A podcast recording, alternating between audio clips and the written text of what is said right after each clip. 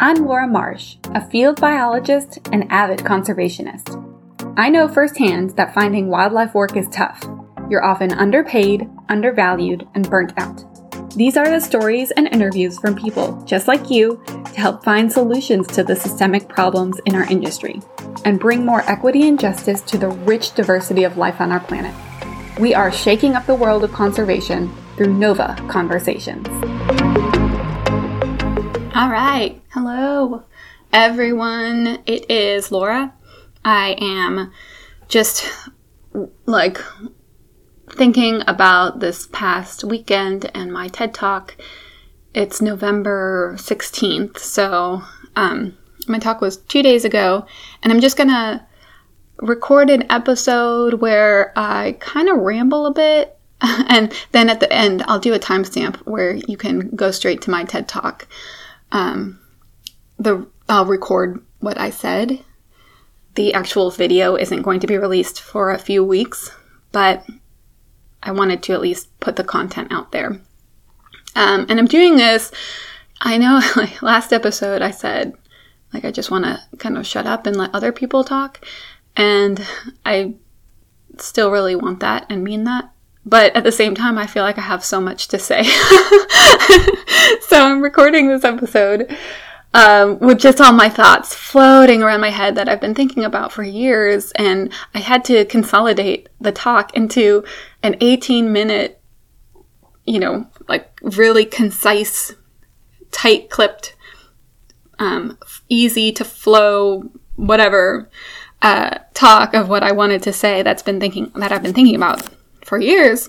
So this episode will just be a little bit longer and um, kind of flesh out some of the details and the thoughts and ideas behind um, Nova, behind the conservation industry, behind the money stuff, the behind.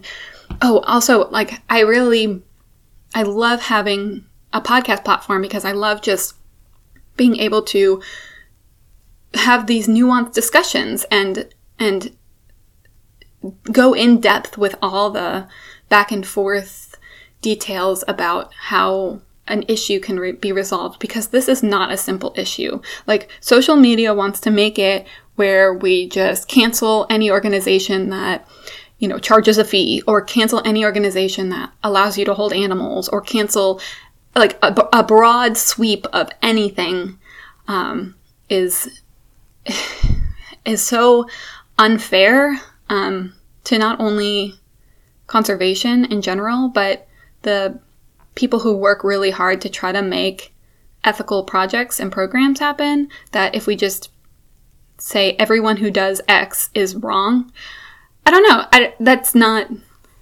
that's not within what I feel like is a meaningful dialogue and helpful discussion about how to make conservation better. And that's the ultimate goal is to bring more funds to the really good organizations. And to do that, we have to figure out what the really good organizations are, who they are, what they're doing, why they're doing it right. And that requires some dialogue. So I have my coffee. I'm sitting here, um, buckled in, ready to just kind of blah, blah, blah a little bit. Uh, so if you don't want to hear me blah, blah, blah for the very beginning and you want to skip ahead, I'll link the timestamp in the notes. Okay, so I'm going to start by just going over my, um, a little bit about my trip. I just got back from Peru and I was working, well, not working, I was helping an organization um, called Fauna Forever. And I really appreciate all the stuff that they're doing. And I, I really get to know everyone and know a lot of the interns and the local people. And I'll talk about that in a little bit. But I chose fauna. Um, long story short, because even though, you know, I had my doubts and about like an organization that's run by white people, basically. And I talk about this in my TED Talk too. But to be honest with you, once I got there, I was like, this group is doing amazing work helping locals, putting money back into the environment, putting money back into conservation. And I just love what they're doing and what they stand for. And I got to talk to Chris Kirkby, who is the founder of Fauna Forever, and he's just so humble and doing an amazing job. And it just broke my heart that people think, like, just make a broad, sweeping statement that all organizations run by white people are bad in other countries or something like that. Uh, again, not nuanced, not helpful to this dialogue that we need to have. Do we need to de- decolonize? Absolutely. Do we need to make sure that we are being respectful of local cultures and communities? For sure. But let's have a good discussion about it. So that's kind of why I'm off social media a little bit more lately because I just don't care to have these really uh, just kind of mean um, blanket statements. So listen to the podcast and decide for yourself. You might decide differently, and that's totally okay. But I at least want to have the respectful dialogue that I think these complicated issues require. And, uh, you know, another thing is too, like, the issue with conservation is that there's just no money. So it's one thing to say, yeah, you have to pay your interns and you have to pay your um, workers a fair wage. And I totally 100% absolutely support that. Always and forever. That's a huge, huge issue. But it's also hard when the people who are running organizations, if they're local, um, aren't getting paid either. Uh, or if they're not local, uh, there, there's just no money there. For example, I know someone who is getting paid $250 a month. Yeah, of course, they would love to hire a local person um, to do that work, but instead, the local people are like, why would I get paid that little if I can go, I don't know, do something else and get paid more money? So it's just very complicated. That's the that's the bottom line. It's very complicated. So if you want to have these complicated, nuanced dialogues with me, I'd love to discuss it. Um, we can go back and forth. We can talk. Um, ask to be on the podcast, please. I really do enjoy like figuring this out and trying to figure out the root of the issue. So to me, the root of the issue is money and accountability. Not enough money. Yes, we know that. But like I say in my talk, you can't just throw money at a problem and expect it to solve everything. You need to have accountability, and that's what conservation is lacking. We need a better form of accountability. Uh, so let's figure that out together, and I'd love to hear your thoughts and input. So, yeah, so I went to Peru. Well, okay, first of all, this is kind of a random story, but it's worth sharing. I love uh I love punk rock music and like I was totally one of those emo kids in the, in the early 2000s. You know that whole movement and kind of fell out of it over the years, got into other things, conservation being one of them, but I still love some good hardcore rock music. So me and my husband went to Riot Fest in Chicago and in September and then the week after we went to a festival called Furnace Fest in Birmingham, Alabama, and I had the time of my life. If you, if you are listening to this and you went to those festivals, um, hit me up because I'd love to know what, who you heard, what bands you saw. I got to see like Motion City soundtrack and Glassjaw and uh, New Found Glory. My little emo kid heart was so happy. I moshed. I crowd surfed my heart out. Like it was, it was phenomenal. I had a great time.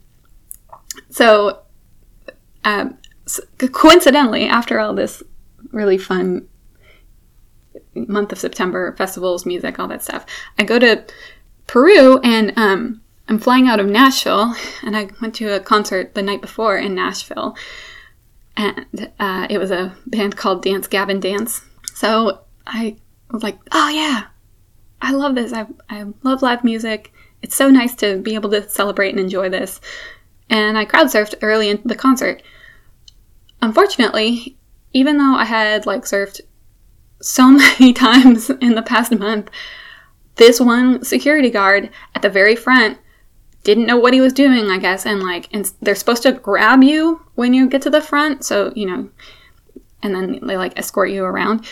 Um, this guy just dropped me. He like tried to grab me, but he was not doing a good job, and he dropped me, and I landed on my, I landed on my front toe, my left toe, and tweaked it really bad. Like I, I, it really hurt, and he was like, "Are you okay?" But you know, you couldn't hear because of the music, and I'm like, "No, but." What do you say? Because I can't, I'm like, whatever. So I just kind of like limp away and I'm livid because I'm about to go to Peru and have to walk around the rainforest for two and a half weeks. And this guy just dropped me and now I can't walk straight. So that was not great. I thought it would go away. I thought it would feel better, like whatever, just shake it off. No, that I probably honestly sprained my toe from crowd surfing. and, it, and it really was uh, a little bit of a problem at the beginning of my trip. Anyway, that's not an important story, just kind of a funny story because I was I was mad, but I was also like, whatever, what can you do? So the next morning I flew into Lima. Um, I'm getting settled in my hotel or hostel and I'm trying to figure things out, like trying to rest my foot, trying to sleep. And the next day I explore Lima and I walk too much because Lima is beautiful and I just wanted to walk around everywhere. But my foot gets worse, of course. And um, that evening, as I'm resting it, I meet a really cool guy named Anil, and he's from Romania. No, that's wrong. Anil, where are you from? I don't remember. I'll have to text him. But we just have a really good conversation about like Maslow's hierarchy of needs and like psychology and and um, yeah, it was just a really great conversation. I need to follow up with him. He um, he seemed he's a really really interesting guy, and I'm glad I met him and his girlfriend. And then I fly into Puerto Maldonado and go in the back country. It's very hot. Um, I just I didn't care though because I was like, I'm here. I'm in the rainforest. I'm in the Amazonian basin. And finally, I'm going to live out my wildlife dreams and fantasies. And it was lovely. I met amazing people. We have incredible, there's so much incredible wildlife. There are so many bugs and like, but really cool bugs, you know. Uh, I loved every second of it except for the moments where I was limping because I had hurt my dumb foot. I mean, I just could go on and on and on talking about Fauna Forever and um, all the work that uh, they do. And Chris Catola is one of the coordinators and just was so welcoming and kind and helpful to have these conversations about like why why charge money to bring interns out? Quick note I want to make just right here about the term intern. It's not an intern in the way we think of it as like, you know, working a job. It's an intern who's getting an experience. So maybe intern isn't even the best way of describing it. Because that is, again, one of the issues I go into with my talk and um, if you're not familiar with it, like the, the one of the main problems surrounding conservation is that like it's a very uh, it's lacking diversity. It's very privileged white person career because in order to put stuff on your resume, you can just like pay to go, for example, to the Peruvian Amazon, and then you have this conservation experience, and you can say like, "Oh, I did this. I now give me a job, basically. So it, as my talk says, it provides this unjust disadvantage to those who can't afford to travel and further widens the gap of privilege, which is not cool. But at the same time, many Westerners just really want to um, experience the Amazon. I am one of them. All the interns that I were I was hanging out with want this unique opportunity. And I don't I should we not give it to them because it like it's just a need, it's just a want. It's a um should we not provide that? I don't know. I think we should be clear and say, hey, interns, if you're paying for this, um, you know, be careful about how you say when you're applying for a job or something like that. Like, I know I, I paid for this and I don't plan on using it to boost my resume necessarily. But I can see the conflict. Like, I've done it before where I'm like, I went to the rainforest and in Costa Rica, and I then told a potential employer about that, and they were like, wow, that's incredible. So we just have to be careful. Um, yes, it's great experience. It's also like this rite of passage, essentially. You know, if you travel to the Amazon and you can kind of hack it, like Meredith's talk was talking about, she was like, I just had to prove to myself that I could do it. And that's kind of how I felt like I was in the backcountry, in the jungle, in the Amazon rainforest, and I could do it. I could hack it. So that's a very, it's a very good feeling to be able to um, do field work in kind of this unique ecosystem that other people not everyone gets. So it's it's a privilege thing and we just have to recognize that privilege. We have to recognize that privilege and make sure that we aren't being preferentially hired because of that privilege. And um, that you know you can tell it like i think employers really need do need to do it their due diligence and make sure that they're not preferentially hiring someone who had the means to travel and, you know, I, I, was listening to the Conservation Careers podcast too, and um, about this issue with volunteering, volunteering and paying to do this work. And Nando, one of the um, people in the interview, had a really good point where he's talking about, you know, instead of just saying, here are my credentials, I got to travel and do these things, my credentials could be, I here's the opportunity that was presented to me.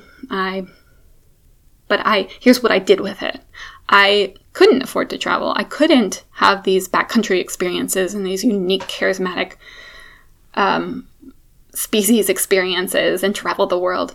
But I learned how to, you know, I can't think of the examples he gave. Like, I was really good at doing social media for a local nonprofit. And that has to hold as much weight in our conservation field as extravagant travel and conservation adventures that you pay for. Because otherwise, nothing will, diversity will be um, just thrown out the window. So I'll pull up. I want to. I want to talk to Nando about that because I thought that was a really good point. Um, I want to listen to what he said again, actually. So, anyway, we had really good conversations. Like, uh, Katola, oops, he was saying, like, there's not an easy solution because people want to travel. And Fauna Forever, local nonprofits, and other really good groups doing great work need the funds so I said, well, what if we we could do two things, and not with just fauna, but just in general, and to help to help alleviate some of these problems. One thing is we can um, provide interns with credit, college credit, because that helps even out the playing field. So it's not about just like how much money you have, but if you get credit to do this backcountry work and to do these experiences, then um, it's it's just who can, you know, it's just like part of your college experience, and hopefully, everyone will be able to go to college. Um, but again, that's not a problem I need to solve, so I'm just not going to worry about that necessarily. But we can encourage organizations to provide credit to institutions, and that just takes communication and facilitation with the host organization. That could that could be like a burden that um, you could put on the intern to actually get college credit for their trip instead of um, just paying money, and that will help even the privilege gap. Another thing we could do is, um, you know, besides already talking about like having employers be aware not to hire preferentially for those who could travel and do all these excursions and adventures. We can redistribute the wealth. So, what do I mean by that? And this is what I'm kind of trying to work on. Like, I can't solve all these other problems, but I can do what I can and maybe chip away at some of this, these issues. So, there are clearly people in the world who have money and want to travel um, not just interns, but other people. Maybe, you know, maybe you tried to get a job in conservation like so many of us and couldn't find anything, couldn't find anything, wasn't the right fit. So you um, went to go work at Amazon because you need money and you have a family to take care of and whatever. So that person has the desire to go and experience biological research, but isn't a biologist. We want to tap into that. We want to help redistribute the wealth that other people are getting. I mean, maybe this example is bad because Amazon workers probably, I don't know. Anyway, I'm just rambling now. But like, if you have the funds and the willingness and the ability to be able to travel, right? And you want to see these unique places, unique ecosystems, biological adventures, science tourism that's actually done in a good ethical way where it gives back to the local community. Yeah, and that was another solution. Like the the money that people can put into some of these trips will provide Scholarships will provide subsidies, will u- be used to help grants for local and indigenous communities. And I think that's the kicker. That's the kicker right there. Like, we can redistribute the wealth from people in Western countries who have um, disposable income who want to do this travel and this work. Um, I say work, it's not work, it's adventure. They want to experience the life of a, uh, the life of a biologist. And then one for one, you can pay to see this and then provide a, a scholarship for someone local who wants to get into ethical ecotourism, who wants to get into biological research and doesn't want to leave their country because of that brain drain. That's something I tried to include in my TED Talk, but it was like a 20 seconds that I had to cut because I wanted to just keep talking about. But this this idea of like there is a brain drain. Um, we can provide like if we have the funds, we can provide scholarships and grants and subsidies to local people to help avoid the brain drain of the brightest students leaving their countries due to lack of opportunity. So it's a multi multifaceted approach, many many things to consider, many different angles. And I just come around to over the past couple of months, Nova, I have been trying to solve everything and do everything and be everything to everyone and not piss off anyone. and I can't. I can't do I and it kind of came back to like this oh, I feel like I can solve all the world's problems. And that's kind of prideful. And that's really like a messianic complex. uh, I can't do everything. I am one person who is also not getting paid. So I'll do what I can. We'll do what we can. Given the resources and the, the given the resources and the abilities and the knowledge that we have, we will do what we can to make the world a better place. And this is my small contribution, and it feels really good to finally know like, just stay in my lane, you know, like, just don't try to solve everything. Just breathe and know you are doing what you can do. While still wanting to pursue, because that's the thing, I got so distracted with all the stuff. I wanted to travel. I wasn't, I mean, with COVID, no one was really traveling, but I got just so distracted with like providing this database that would be useful and helpful to um, find all these different types of organizations and experiences and very complicated. I I still would love to work on that. I have pages and pages of notes of a database that will provide opportunities and provide a way, like a quiz or like a, click here and click what you want to find. And I I just couldn't make it work. And web development is so freaking expensive. Oh my gosh. So it just wasn't it wasn't coming to fruition the way I wanted it to and maybe I'll try again later or if you are a web developer and you have the funds and the time please let me know because oh my gosh I could share my pages of notes with you and ideas I would happily talk and and go back and forth about what I like what could be useful for this so that it's not just like you know it's not paying to work a job it's paying to experience something really cool and to help local economies. Like, there's a reason people are paying for really good ethical projects, and they should be paying for those things, and it helps redistribute the wealth, like I've been talking about.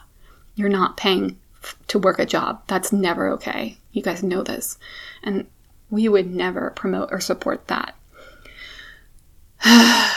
so, anyway, so I, I wanted to do this website with a with a database of all these projects and I was hoping that would come to fruition and it just wasn't working the way I wanted. And then I was like, well, here's what we need. We need a review database of all these conservation organizations. And again, I still have pages and pages of notes about how to do that. I want to, you know, do something like Charity Navigator where they can, they have a formula of, um, you know, how they use their funds and how they help econ- you know how they help local economies, how they help conservation. Like it's all put together in this formula.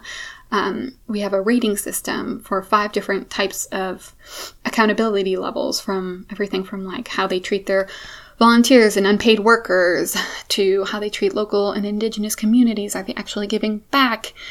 Um, where's the transparency of funds? Are they treating wildlife and animals well? And are they actually doing effective conservation work? So all these levels. Again, if you want to help me build this or if you want to do it, I don't care. Take it. I will share my information and I will share my ideas. I just want it ha- to happen and I can't do everything. I can't I can't do everything.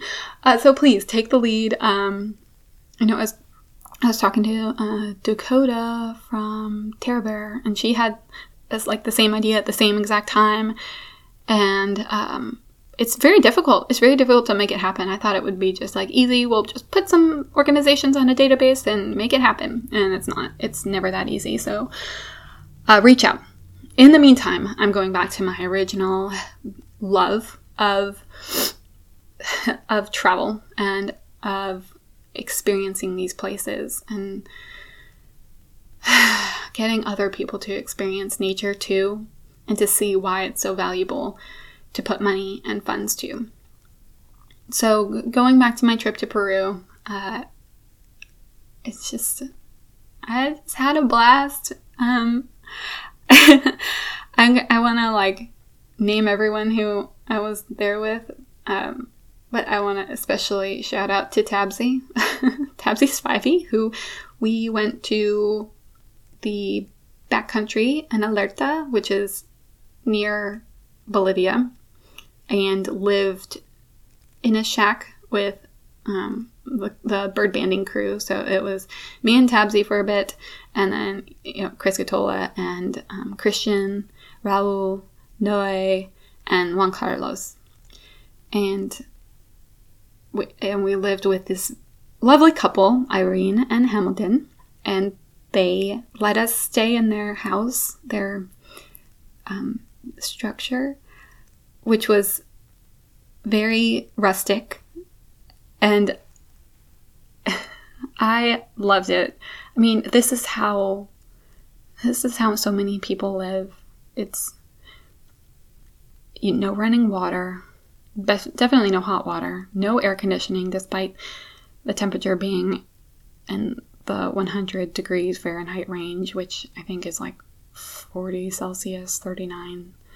So it was, it's very hot. There's no fans, there's no way to cool off, there's no escape from the bugs, escape from the heat. Um, and and that's how a lot of people live in the world. And it was good to remember and be grateful for what we have and what the privileges that we are given.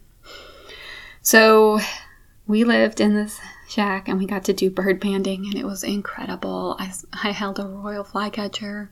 I got to extract a motmot from the net. So many hummingbirds, hermits. Uh, there was a golden collared toucanet. I did not hold that one because of the very sharp serrated bill, which is used to cut open fruit with a tough skin. So I didn't want to subject myself to that. Um, but that was really cool to see and just amazing, incredible diversity. Literally, I have so many pictures and all the birds. I'm like, I don't remember the name of this bird. It was like a white spotted ant thrush, and all the birds had names like this, like the black headed uh, ant shrike and things like that. They all have ant names because um, in the Amazon, they're like big ant uh, colonies that when the ants go marching and when the ants go marching and um, spook up all the bugs and like eat everything in their path, there's a whole mixed flock of birds that go and get the bugs and insects that are spooked up by the marching ant colonies. So it's very cool. Um, we got some manakins. I I I love the fire cap manakin. super cute, and they're so tiny and they're adorable. There was also a beard, white bearded manakin. It was incredible. But then, um, I'll try to make the story quick. basically, we were setting the nets on my very last full day, and with the hopes of trying to catch some birds the next morning, which would be like my last day, and Tabsy's last day too. And um, set them up. It was very hot, but then something called a friaje came in, which is cool air from the subarctic, um, the Antarctic, and it was terrifying. It was like a, a, a, tornado that never stopped. It would just like was really strong winds, because um, you know like really hot humid air mixing with cool air creates these huge strong winds. And I was with Christian, and I was like, I was terrified for my life. Like I had never been so scared in the Amazon. It wasn't, it wasn't animals and things like that that were scary in the Amazon. It's falling trees uh, because they're random and you never know. I mean, you have to be so. It, it could just happen, and you're. It's so loud and there's so much wind that I was shaking like a leaf. Um, plus, we were on a Brazil nut plantation, which means that if you've if you've seen raw Brazil nuts, they're like six inches in diameter, heavy, huge, and with all that wind, if one were to fall, it would it would kill someone. Um, so, not to mention a tree fall, Brazil nut. I really had the thought, like my last day, I'm like, I'm gonna die. It's my last day, and I'm gonna die. so, it was uh, intense, and then finally, thankfully, we made it out into the open and met up with everyone else. The um, guy who drove us there had left because he didn't want to get stuck in the mud or stuck behind tree falls, which makes sense, but it meant we had to walk. And and there were all these trees that had fallen across the path. Um, and then it started pouring rain. So we had to walk about three miles back and in the pouring rain. And uh, that was an adventure walking along the like random road in Peru and just trying to make the best of it. Thankfully, Juan, Juan Carlos had his motorbike and we could kind of shuttle and take turns trying to get back to the house quicker. but it was quite the adventure. It was quite the adventure. In order to make things a little bit more fun and positive, even though my phone was dying and it was really rainy and wet. I, I did my best to. Um, I had my phone and I played um, some some music to make the walk and the the motorbike better. And now I will forever remember Turnstile's um, Glow On album as the album that got me through um, the friaje and the rain because it was like the soundtrack to that evening. So it was fun. It was fun. I'm gonna take a quick break and yeah, I'm, I'm gonna come back with more in a little bit. Okay, I am back. I had to go to the bathroom. Surprise, surprise. And my bladder's very tiny. Not to mention having two kids, but I won't go into that. Um, yeah, so the Friaje evening was very, very interesting. I, you know, all things considered, it wasn't too terrible. It was an adventure, it was a story to tell, and whatever. I survived it. The next morning, however, I felt shaky and weak and had a fever and felt horrible. Clearly, we weren't bird banding due to the weather. We didn't get the net set up. And um, I just stayed in bed and hope, hoped it passed. And it did for a little bit. And I was like, okay, got to, got to drive back and I'm feeling much better. and then, you know, I took some medicine, whatever, I'm feeling fine. The drive back to the town of Puerto um, was horrible. I, yeah, this is going to be, I'll just I have re- I started having really bad diarrhea. Let's just put it that way. I just my stomach something was not agreeing with me, and I have to I have to remind and I don't think I mentioned this earlier, but the the house where we were staying at like I said did not have running water. So in order to wash yourself or dishes, um, it was like scoop buckets from the creek, which was um, stagnant in many parts, and rinse the dishes with the creek water. Um, there were animals around everywhere, so there was probably just a lot of feces in the water. Um, and my, you know, people who live like this are just used to it. My delicate American stomach was not used to this amount of unfiltered water.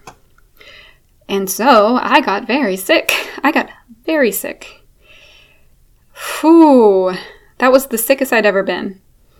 I was in like laid out in the ho- hostel in Puerto. Tabsy got me some water, thankfully. Crackers, which I didn't even eat because I couldn't eat anything. I was sick. Um, I felt miserable. I had to fly out from Puerto to Lima the next day. Didn't know how I was going to do that, but I just like laid in bed and rested. And then somehow made it to Lima, whatever. Just took a lot of medicine and hoped that I was feeling better. And I would I would like pump myself up and be like, I'm feeling better. Okay, I think I'm turning a corner. I think I'm turning a corner. Got to Lima, got to the hostel, I collapsed. I, I couldn't do it. I oh, uh, I um laid in bed for literally a day and a half, just drinking um, Gatorade, and I got really scared. So I actually the next day I went to a clinic in Lima and tried to, um, you know, like I don't speak Spanish well, but when you're really sick and your mental like your mental ability is not there, it just makes speaking a different language even harder. I was like, hablas inglés. Uh, like everyone who looked at me was like, wow, that girl looks really bad. Like I, I was struggling. Um, and I mean, I had to, oh, I don't want to relive, relive this, but, um, I don't want to discourage anyone from going to Peru. Please don't hear that because it was so worth it in the long run. But I, um, it was, it was an adventure. it was another adventure. So finally, I got to, I got to a doctor, and she spoke some English, and I just remember laying on the bed thinking like, okay, she's gonna give me antibiotics. I'm getting electrolytes. Thank goodness. I'm, I'm gonna be okay. I'm gonna be okay.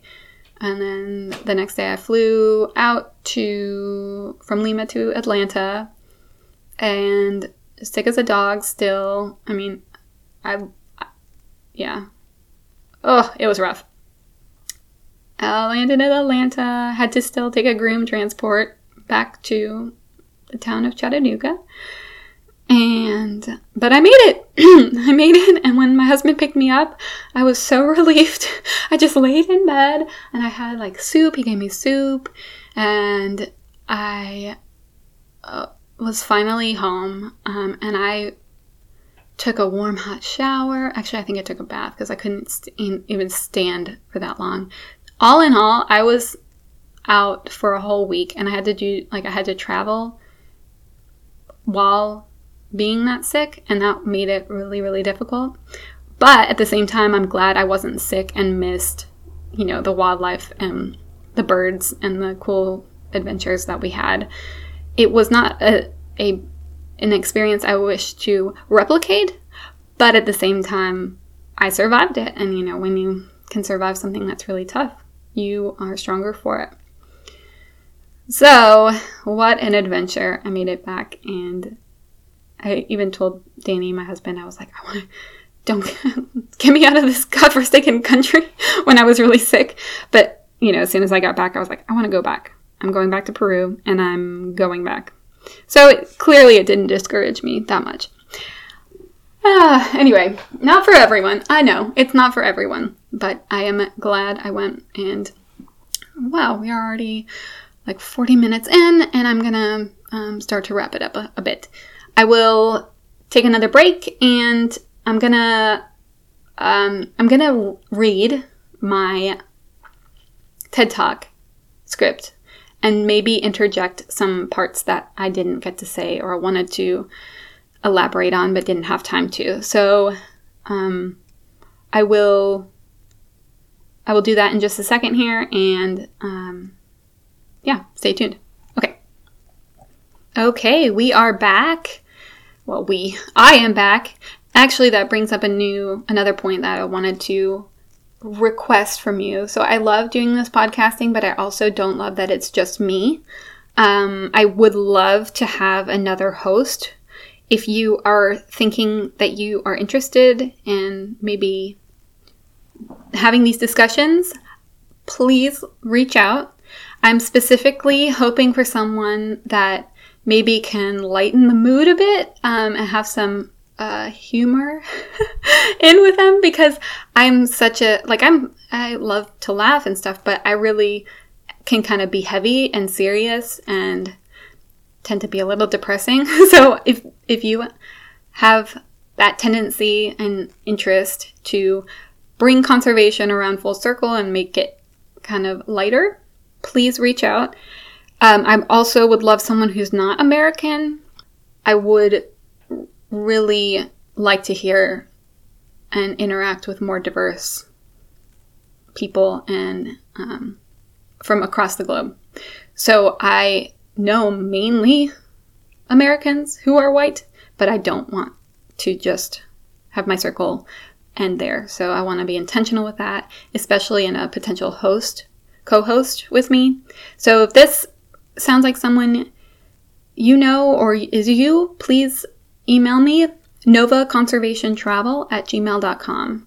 N-O-V-A conservation travel, all one word, at gmail.com. or you can reach out on Instagram at nova underscore conservation. Oh, and also, we do have a Patreon. It's fairly new, um, but it, you know, doing any type of work, conservation work, is underpaid and undervalued, as we know. So I love having these conversations and I will continue to do it for free.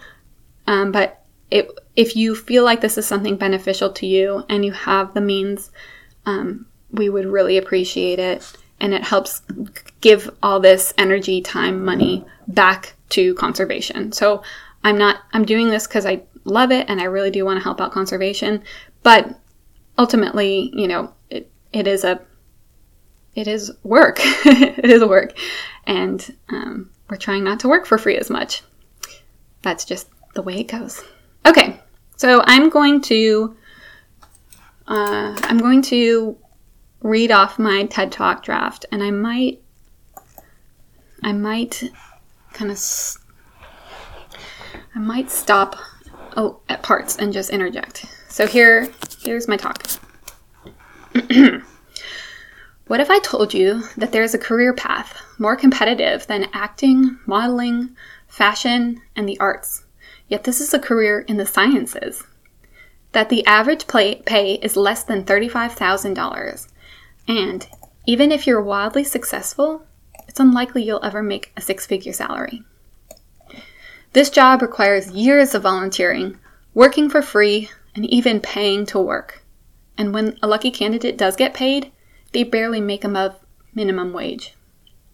This job also requires constant moves, hazardous work conditions, and living in some of the harshest biospheres imaginable. Many employers don't provide travel stipends or health insurance. In fact, the higher ups are often abusive, ungrateful, and demoralizing to their staff and unpaid workers. So it's no surprise that this job comes with severe mental health problems and financial strain. Would you take this job?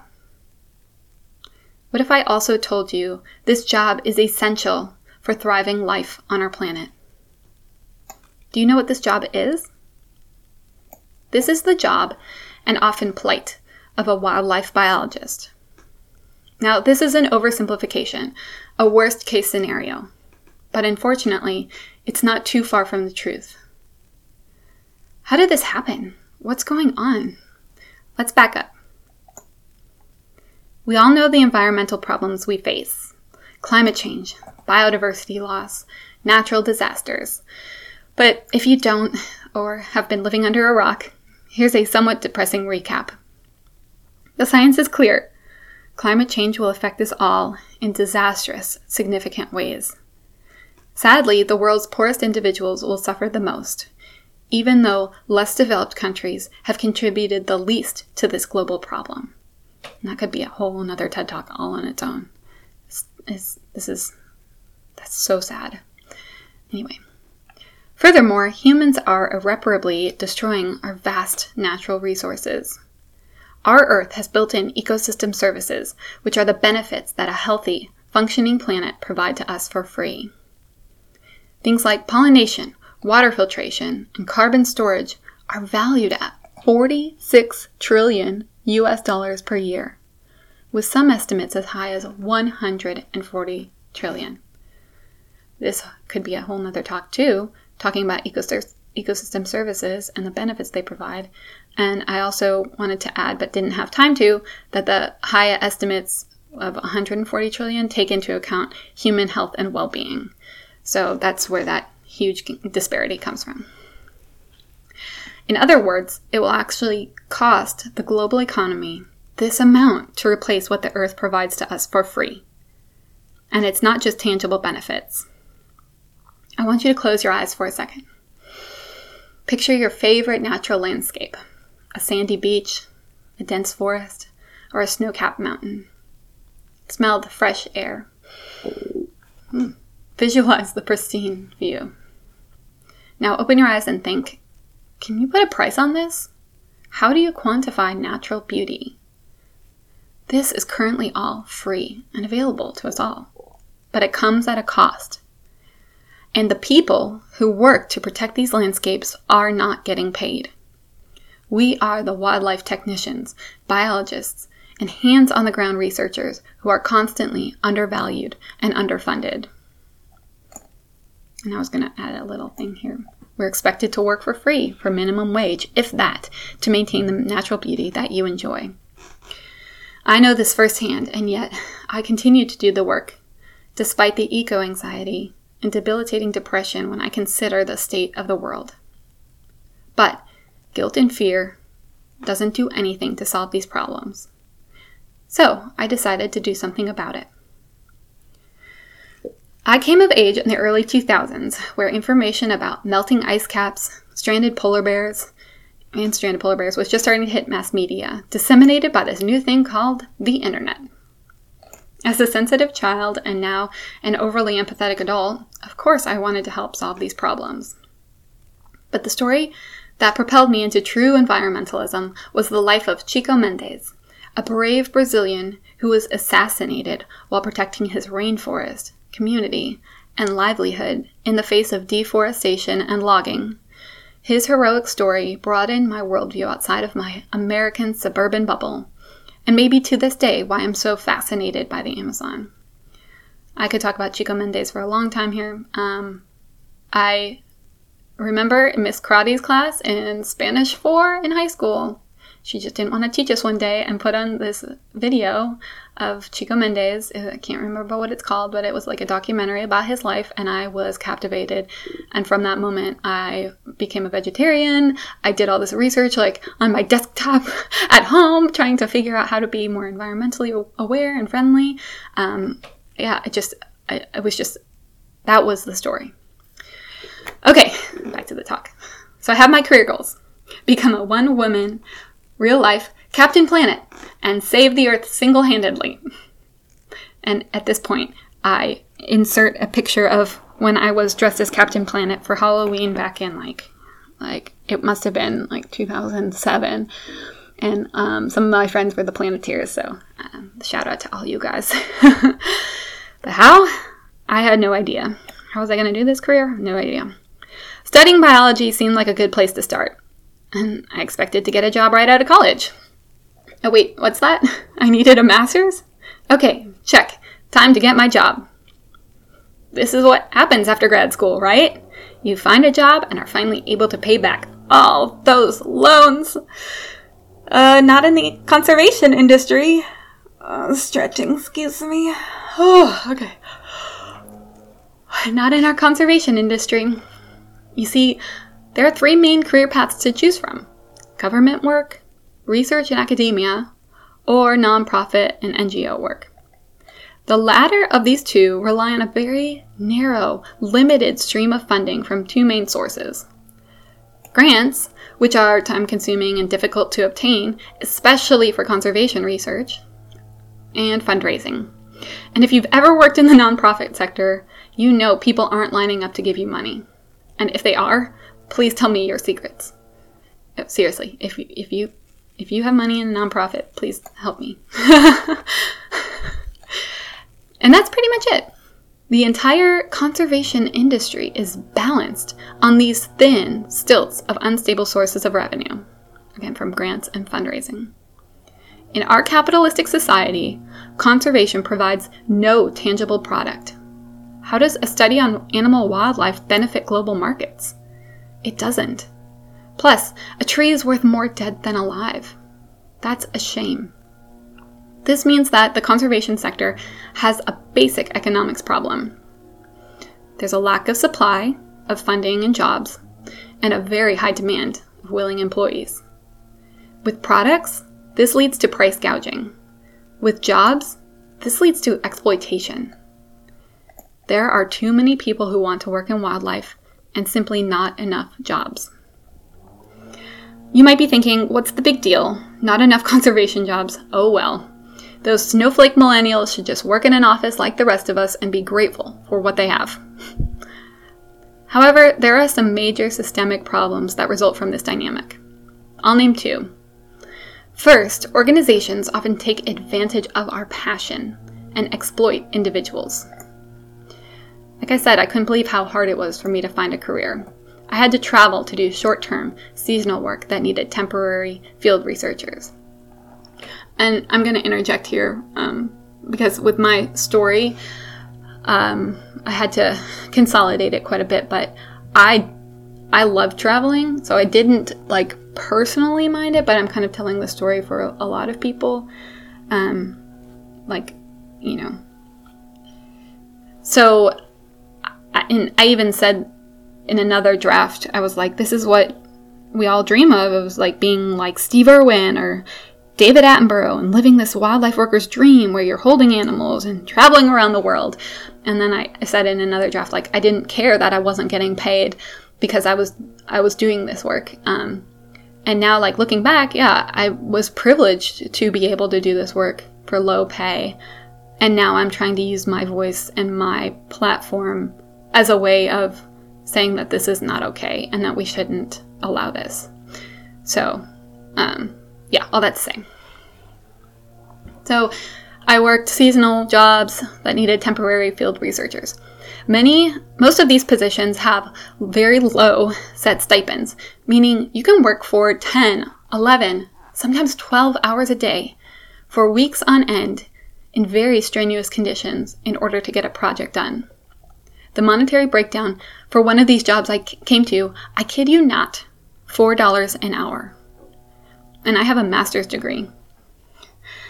Another part I cut out was basically like, I'm afraid that if I recalculate it, and am more honest with myself and am less in denial, it's going to come down to even lower. So eh, let's just not go there.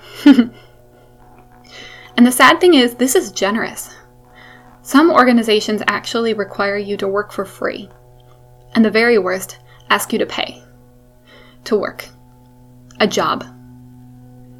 I, and so many like me, have put up with abuse and manipulation there's actually an entire community called Lonely Conservationists dedicated to telling our stories.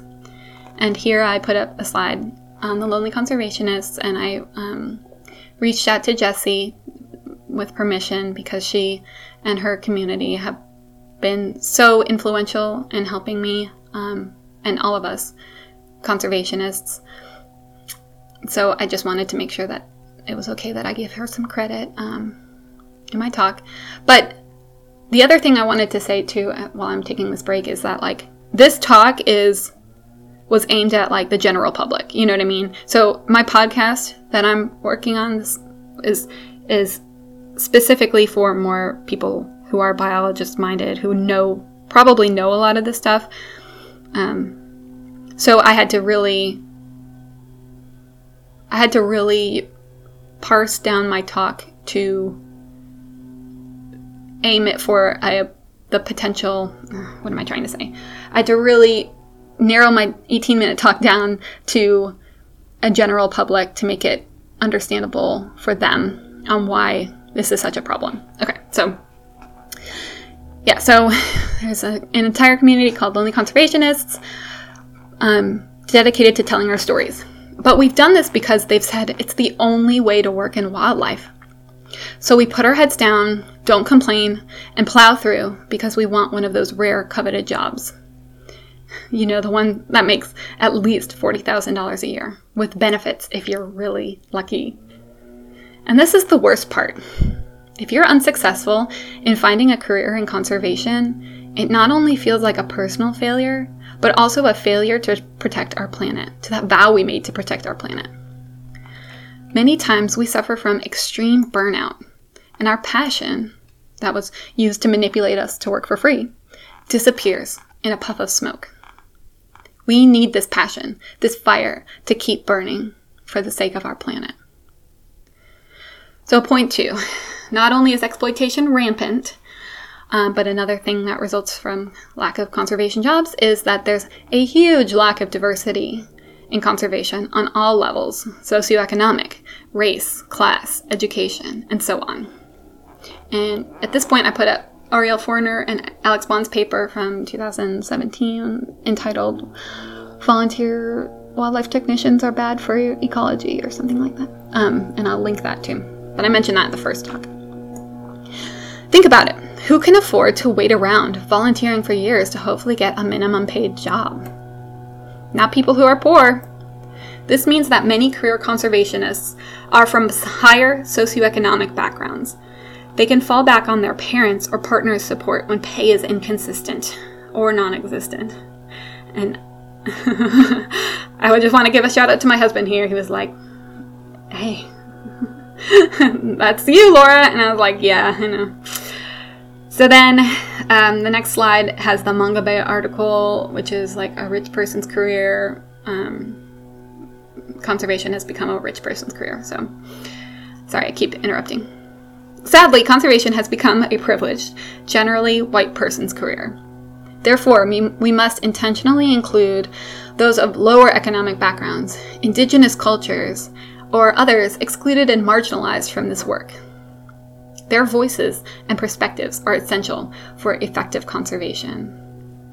Again, that whole point could just be a whole nother talk on it all on its own.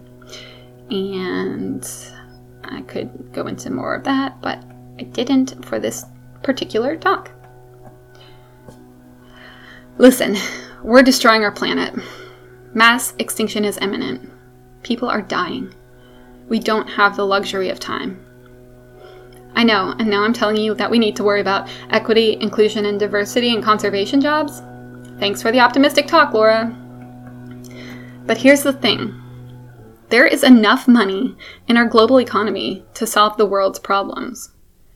Unfortunately, there's just no incentive for doing so. And conservation groups are forced to make do with limited government aid, scattered short term grants, and inconsistent private donors.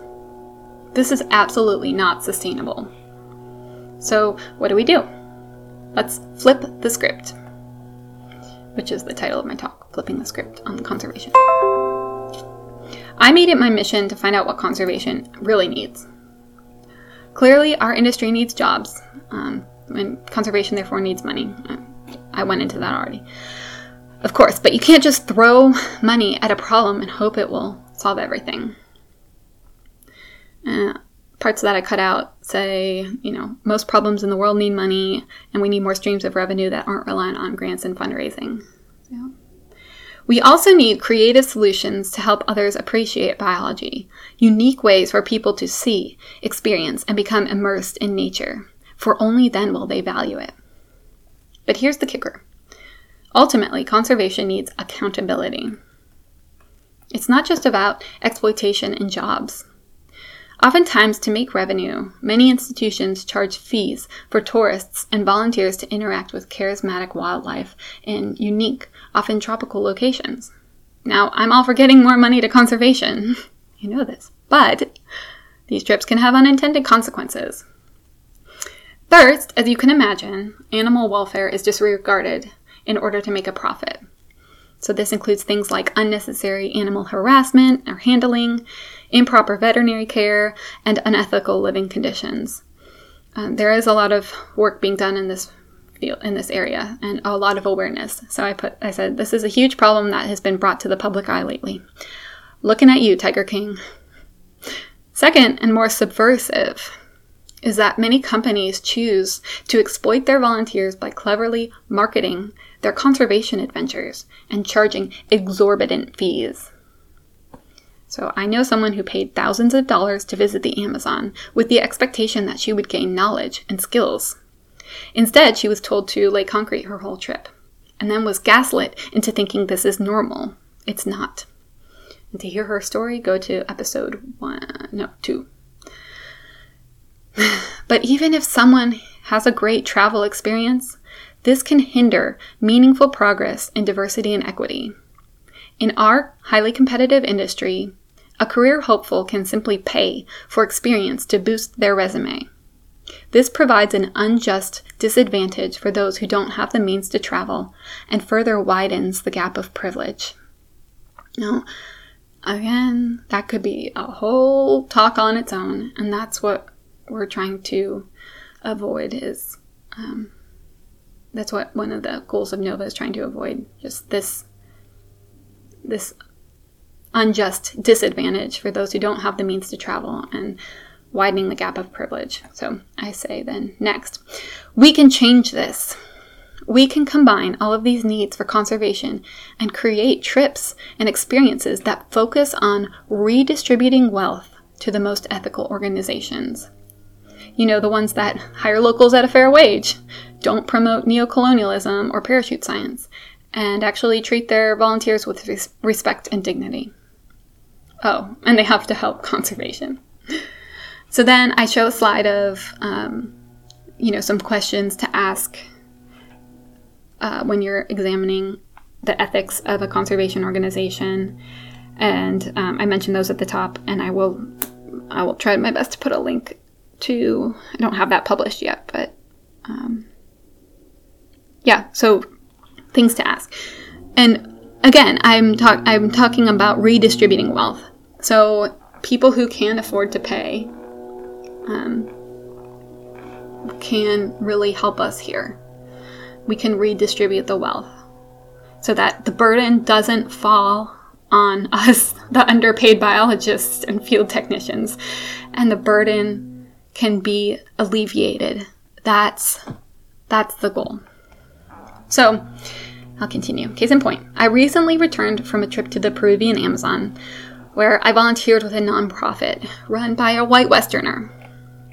Initially, I felt a bit icky because I hate this whole white savior mentality that people with money will swoop in, help the locals, and then leave, often for a moral notch on their belt or a virtuous feather in their cap. But my view completely changed when I saw how grateful locals were to have the extra funds to protect their communities, wildlife, and culture. Not to mention jobs. Ecotourism, when done right, has the potential to bring economic streams into parts of the world that desperately need it. Otherwise, people look elsewhere for work, resorting to things like illegal gold mining or drug trafficking to put food on the table for their families. We can change this. For example, I know of a former sea turtle poacher who used to make his living stealing eggs to sell on the black market. Now, he hosts and guides travelers who want to experience the ethical side of turtle conservation and this is where I um, I deleted this part. We can also provide locals with merit based scholarships and grants. This helps avoid the brain drain of the brightest students leaving their native countries due to lack of opportunities. We all want to travel in a post COVID world, but we must travel smarter, more intentionally, more ethically. We must become the anti tourist. I mean, ideally, we'd create a society in which people are not selfishly motivated by money or power and would inherently do what's best for humanity and future generations. But I'm not holding my breath. In the meantime, what if we could turn everyone into a conservationist? Even you. And another part that I took out was just saying, like, ideally, conservation wouldn't need to re- resort to ecotourism to get funds because we would inherently do what's best for our ecosystem services. But uh, again, I'm not holding my breath. So then I show a slide with a quote from Chico Mendes, my hero. And it says, At first, I thought I was fighting to save rubber trees. Then I thought I was fighting to save the Amazon rainforest. Now I realize I'm fighting for humanity. And go on to say, this quote by Chico Mendes exemplifies the new script we need to write. It's not about tree hugging hippies trying to save some random species of slug. It's about protecting the wild places where all species live. That includes us, humans. For when we support and sustain our ecosystems, we are supporting and sustaining ourselves. After all, Mother Earth has been quietly, efficiently working in the background for billions of years. From brilliant butterflies to mysterious ocean creatures, we live on a beautiful planet. What if I told you that there was a job full of passion and purpose that could sustain biodiversity in all forms, not just of flora and fauna, but of peoples, cultures, races, and backgrounds? What if you could be part of this movement? It's time we heed the call for us all to be conservationists. We simply can't afford not to. Thank you. yeah, so that was my talk. I love the idea of sustaining biodiversity, not just, like I said, not just flora and fauna, not just animals and plants and trees, but of peoples and cultures and identities and everyone. And we we need to work towards that. So, um, I hope this inspired you. I hope that um, I hope that you will join us on this new wave of conservation, this new wave of truly authentic experiences. And I, I do kind of hate the term ecotourism because it's so broad, but um, yeah, but that's that for people who want a truly ethical experience that distributes wealth to conservation, to biodiversity, and to people, we can make that happen. It's possible. And that's what needs to happen for the good of the planet. Thank you for listening. Thank you so much.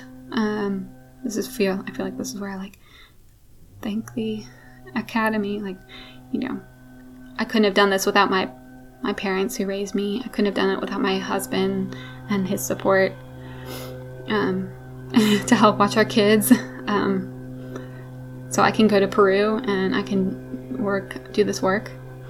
Um, my mother in law, Pat, who watches the kids too and is just so grateful. Um, Nana and Grandpa, our kids' grandpas, and Aunt Coley and Mikey. Thank you, family. Thank you, family.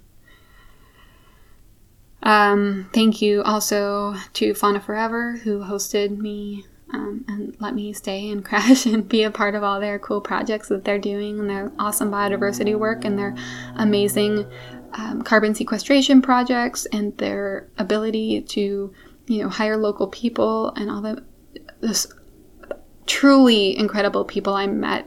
Not just the interns, but also the the locals, um, specifically Ronaldo and Jessica and Jesus, um, who just love their love their rainforest and love the wildlife there and want to protect it. Um, yeah, I I have so much work to do. Uh, I I have to really work on our website. It is behind on so many fronts. Um, so thanks for your patience. Um, I have to. Um, our, our interviews will continue next week. We have Sebastian Moreno next week, and I'm really excited to share that conversation with you guys. And we have a bunch of cool interviews coming up too. A lot that I've recorded in the past like, couple of months that I never released, and um, and a few more really interesting people that we're talking to in the future. So good things coming. Um, yeah, lots going on. Please, if you if this is meaningful to you, support us, even if it's just like you know leaving a review or rating our podcast or sending an Instagram message. Um, it means a lot. I, I think this is valuable work that needs to happen, and I can't do it alone. I know that. I, I've tried to do it alone, and like, you know, I think I can solve the problems, but I can't. We need it needs to be all of us. And I also want to give a huge shout out to Natasha um, Bartoladas, who has been doing a lot of the social media, especially while I was in Peru. And now she's working, she got a full time job up in Minnesota, working at a loon sanctuary, no, not sanctuary, but a loon um, scientific place. Can't remember the name of it, but good for her. I'm so proud of her. And then Gaspar Hernandez, who is was our intern this past semester, who did a lot of the podcast editing. Thank you so much, Gaspar. Um, he got college credit for helping with this communication process and um, just will be super successful. I have no doubt um, because he's just an amazing dude. Okay, I'm going to end it here. And yeah, there's so many other people I want to shout out. and I, I'm gonna, I'm gonna end it now. So thank you for listening. Leave us a review. Let me know if you have any questions, comments, and I will um, I will talk to you later. Bye. Thanks for listening, and remember, ethical conservation needs and deserves funds so that passionate people like you can get paid what they're worth. There's enough money to go around. Let's go get it and use it for the good of our planet.